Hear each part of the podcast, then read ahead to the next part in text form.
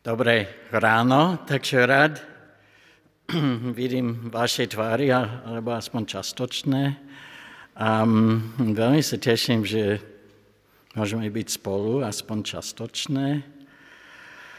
A, takže ďakujem za čítanie. Takže dnes, dnešná téma je spravodlivosť. A musím priznať, že som sa veľa poučil, ako som sa pripravil na tú kázen a dúfam, že čas tohoto poučenia, ako sa dostane ku vám.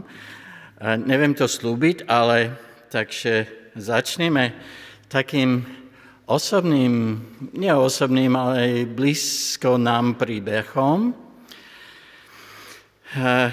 Takže je taký mladý muž v našom africkom programe, volá, voláme ho David. To nie je jeho meno, ale voláme ho David.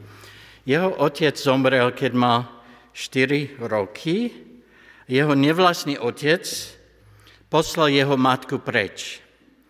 A Davida vykoristili ako otroka, neposlali ho do školy a keď mal 8 rokov, sa utiekol do veľkého mesta Nairobi a žil na ulice. Takže David získal slovenského sponzora, ktorý, ho, ktorý mu preplatil školu, dokončil strednú, dokonca aj vysokú a začal podnikať. A z výnosov z podnikania David si kúpil malý pozemok a postavil taký jednoduchý dom pre jeho ženu, manželku a dve deti. Ale zistil, ale to je všetko pravda, hej, že zistil aj potom, ako dokončil ten domček, že pozemok, ktorý kúpil, nevlastnil ten človek, ktorý Davidovi ten pozemok predal. Totiž kataster za uplatok udelil list vlastníctva človeku, ktorý ten pozemok nevlastnil. Zvyčajne sa mal riešiť taký problém, lokálny chief sa volá, ale objavil, že sa údajne skutočný majiteľ, ktorý tiež zrejme má ďalší falošný list katastra, ktorý za úplatok získal verdikt od šífa, že pozemok patrí jemu a dali Davidovi do februára tomu znovu od neho kúpiť pozemok, ktorý ale teraz má o dosť vyššiu cenu, ako bola pôvodná kúpna cena, lebo už na ňom stojí dom, ktorý Dávid sám postavil. A, takže medzi tým ten človek, ktorý pôvodne falošne predal pozemok, zomrel a jeho deti sa objavili a podali žalobu na Davida za neoprávnenú okupáciu ich pozemku, ktorý ich otec skutočný, skutočnosti nikdy nevlastnil za uplatok súdca podporuje ich žalobu a našemu priateľovi Davidovi hrozí pokuta.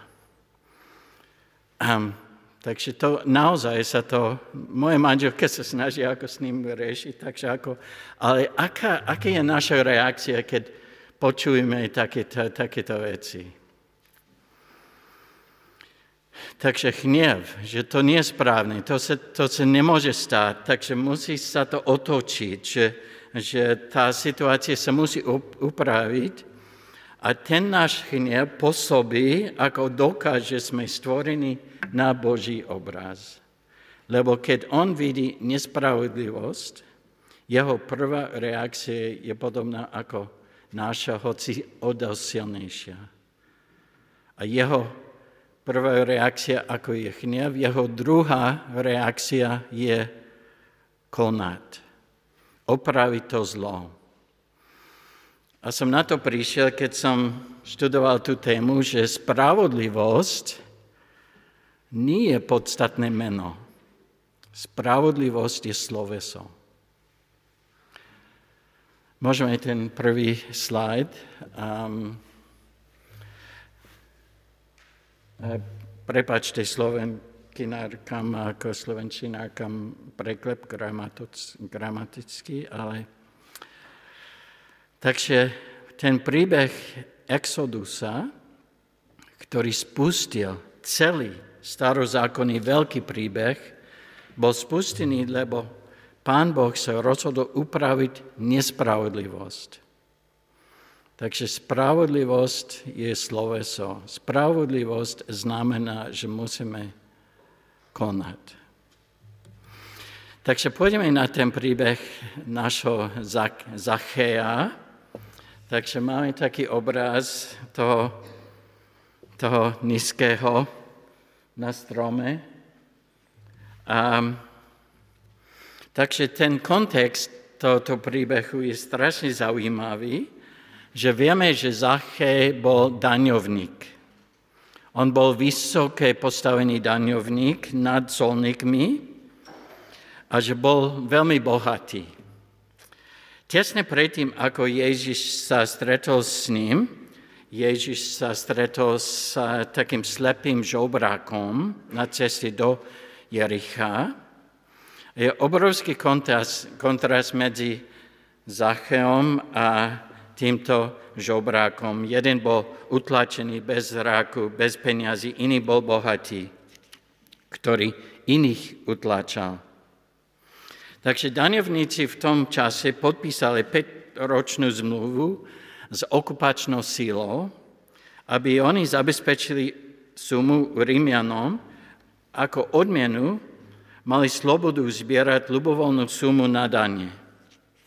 Existoval monopol a žiadna konkurencia nebola. Takže daňovíci boli ochránení rímskymi vojakmi, ktorí mali moc aj zatnúť človeka, ktorý odmietol alebo nemohol platiť daň. A výšku tejto dani určil sám Zachej. Celý ten kontext je strašne zaujímavý a celý príbeh sa uskutočnil v Jeriche, ako vieme. Kým ešte stále Ježiš bol u Zacheja, on povedal, on hovoril ďalšie podobenstvo, Podobenstvo nám známe o chrívniach. Takže tá, ten príbeh bol, že šľachtic odišiel do ďalekej krajiny, aby prevzal kráľovstvo. On nechal počas cesty peniazy na investovanie, poznáme ten príbeh, ale ako často, keď pán Ježiš hovoril o podobenstve, reflektovali lokálny kontext, aj toto. Vieme, že Herod Veľký zomrel krátko potom, ako Ježiš ako dieťa s rodinou sa dostali do Egypta. Jeho syn Archileus sa snažil prisvojiť centrálnu Judeju, kde bolo aj mesto Jericho. Archileus chcel sa stať kráľom a plánoval cestu do Ríma, aby dostal potvrdenie od Cezára na tú jeho ambíciu. Takže historická udalosť. Ale nemohol samozrejme ísť do Ríma bez darov. Takže spustil veľmi agresívnu daňovú zbierku v Jeriche, aby získal peniazy pre ten svoj dar Cesarovi. Ľudia sa vzbúrali proti tej kampane a Archileus zabil viac ako 2000 ľudí. Išiel do Ríma, delegácia z Jericha ho tam sledovali v snahe presvedčiť Cezara, jemu neudeliť tú moc. Delegácia zlýchala, Archileus získal moc a je pravdepodobné, že ten Archileus bol ten, s ktorým Zachej podpísal tú 5-ročnú zmluvu. Takže ten celý príbeh reflektoval historickú udalosť, centrálne k tomu príbehu, ktorý Ježiš hovoril v dome hlavného daňovníka, bola história nesprávneho zdaňovania práve ako v tom meste. Takže podobenstvo malo ako tému, že zlý bohač si kúpil svoju pozíciu ako král nespravodlivosťou, Tí, ktorí boli pripravení s ním spolupracovať, dostali odmienu.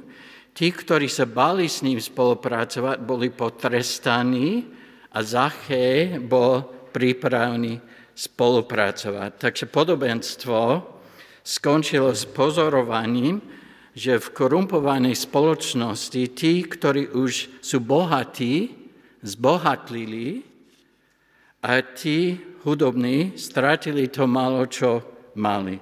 Takto funguje nespravodlivosť.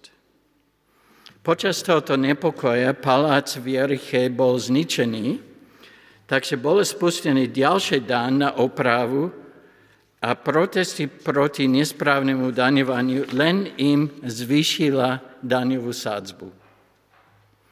Takže Jeriko bolo dlho akože raj na zemi pre daňovníkov a práve pôsobil v Jeriche náš Zachej.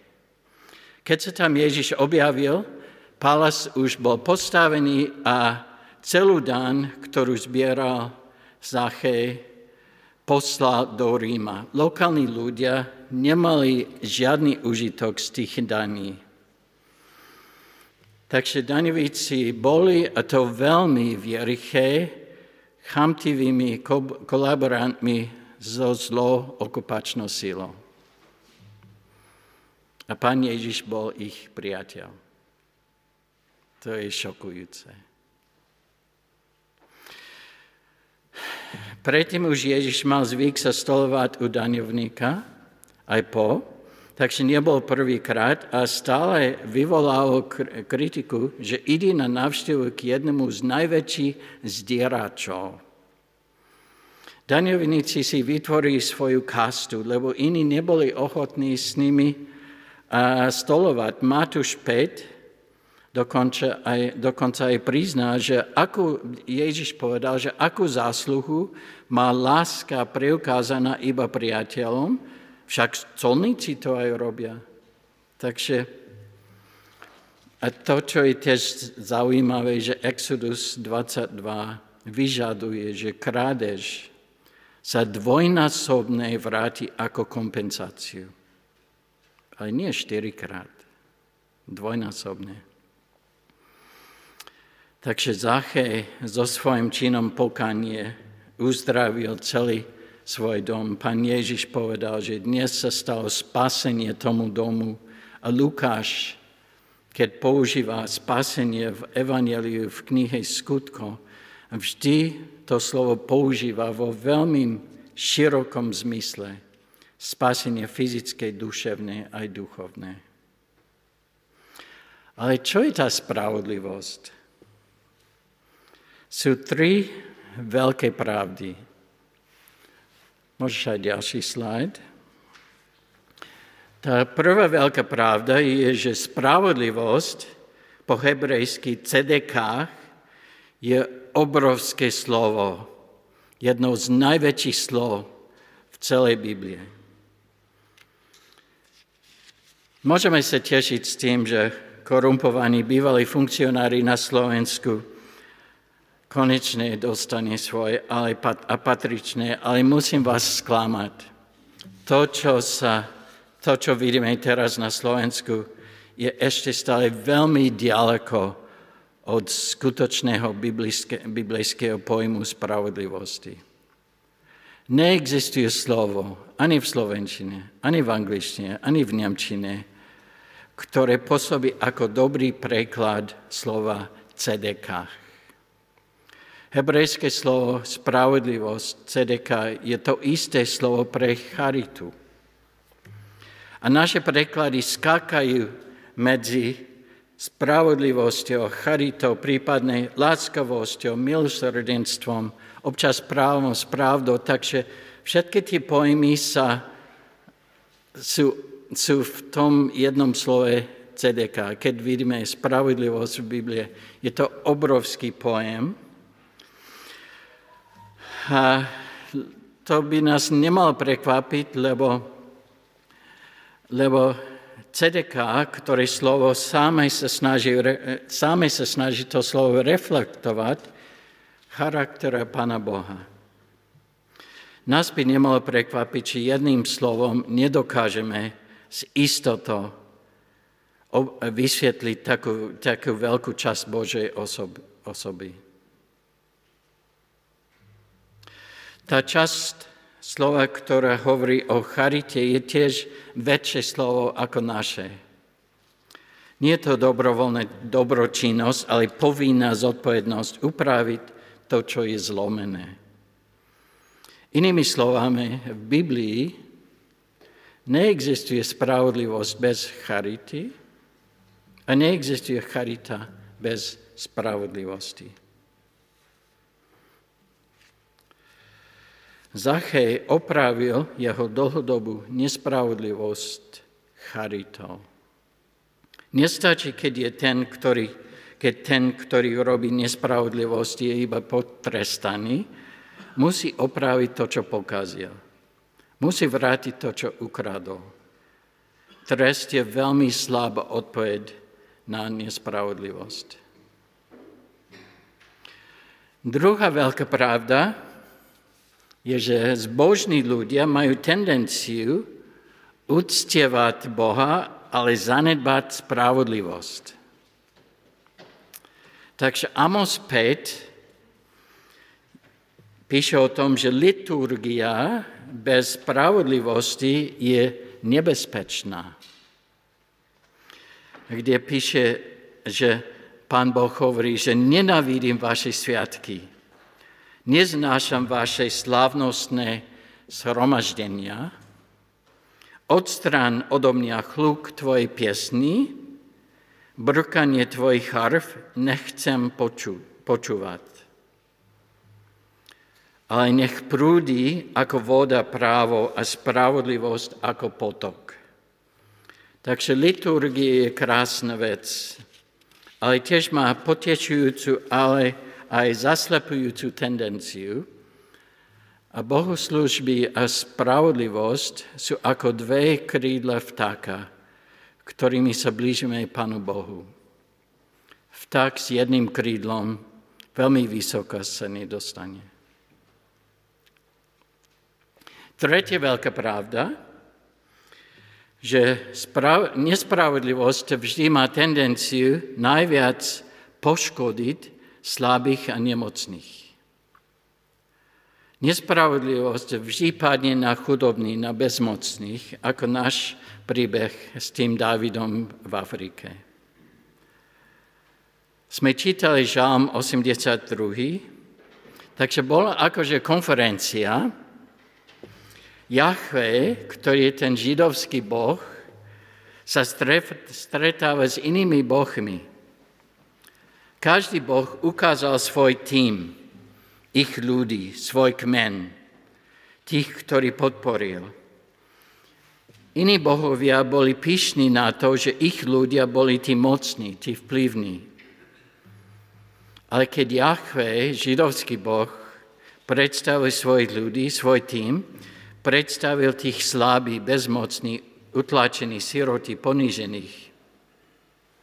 A že máme príležitosť počúvať ich diskusiu, čo ako niečo podobné ako z, z pána prstenov, takže je to zaujímavý obraz. Takže Božo, náš Boh, jeho agendou na stretnutie s ostatnými bohmi bolo kritizovať ich za podporu mocných.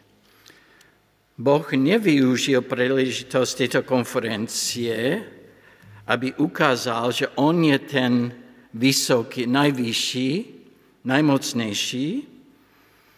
On takže sa nepredstavil ako ja som nad vami všetkými.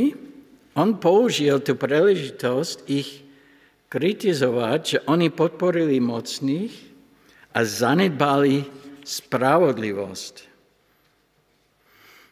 Takže on nepovedal, že môj kmen, tí Židia sú, sú najsilnejší, lebo to tak nebolo. Pri tejto príležitosti Jahve kritizoval ostatní boho za to, že podporovali mocných a neprinesli spravodlivosť slabým a chudobným. Asaf, ten, ktorý napísal ten žalm, bol židovský básnik za čas Davida. A jeho akože konferencia bohov, bola akože konferencia delegátov z rôznych ľudských kmenov. Vtedy boli mocné impéria, že babylonské, asýrske. Ich bohovia pre istotu predstavili svoj kmen ako oveľa silnejší ako ten smešný, smiešný židovský, ktorý sa trápil ešte stále vtedy s tými filištíncami. Ale bolo jasné, že Asef videl Jahve ako Boha nad všetkými boh, bohmi. A že jeho, ten židovský boh, preukázal svoju moc prinesením spravodlivosť na celú zem a nielen pre Židov. Takže to je, šokujú, to je šokujúci obraz. Takže asýrsky bohovia, babylonskí bohovia, my sme silní a náš Boh, vy ste slabí. Prineste spravodlivosť. Takže veľa počúvame v týchto dňoch o korupcii. Etymológia e, slova korupcie je také zaujímavé, že sú tam ako dve časti, ako ko, ako kooperatíva, ako spolu a ruptúra, čo je zlomiť, ako erupcia, korupt. Takže korupcia je spoločná dohoda, aby ľudia spolu rozbili a zlomili veci. Ak ak kradnem sám, volá sa krádež. Ak kradneme spolu, volá sa korupcia. Spravodlivosť, opak korupcie, veci opravuje. A Božia vízia pre církev je, aby bola plná opravárov. Ľudí, ktorí denne opravujú to, čo bolo zničené a zlomené. A zároveň ako korupcia vyžaduje spoločné úsilie, rovnako spravodlivosť sa lepšie vykonáva spoločne, preto církev má taký obrovský potenciál. Tie denné opravy sa uskutočňujú nie tu, v kostole, ale vonku.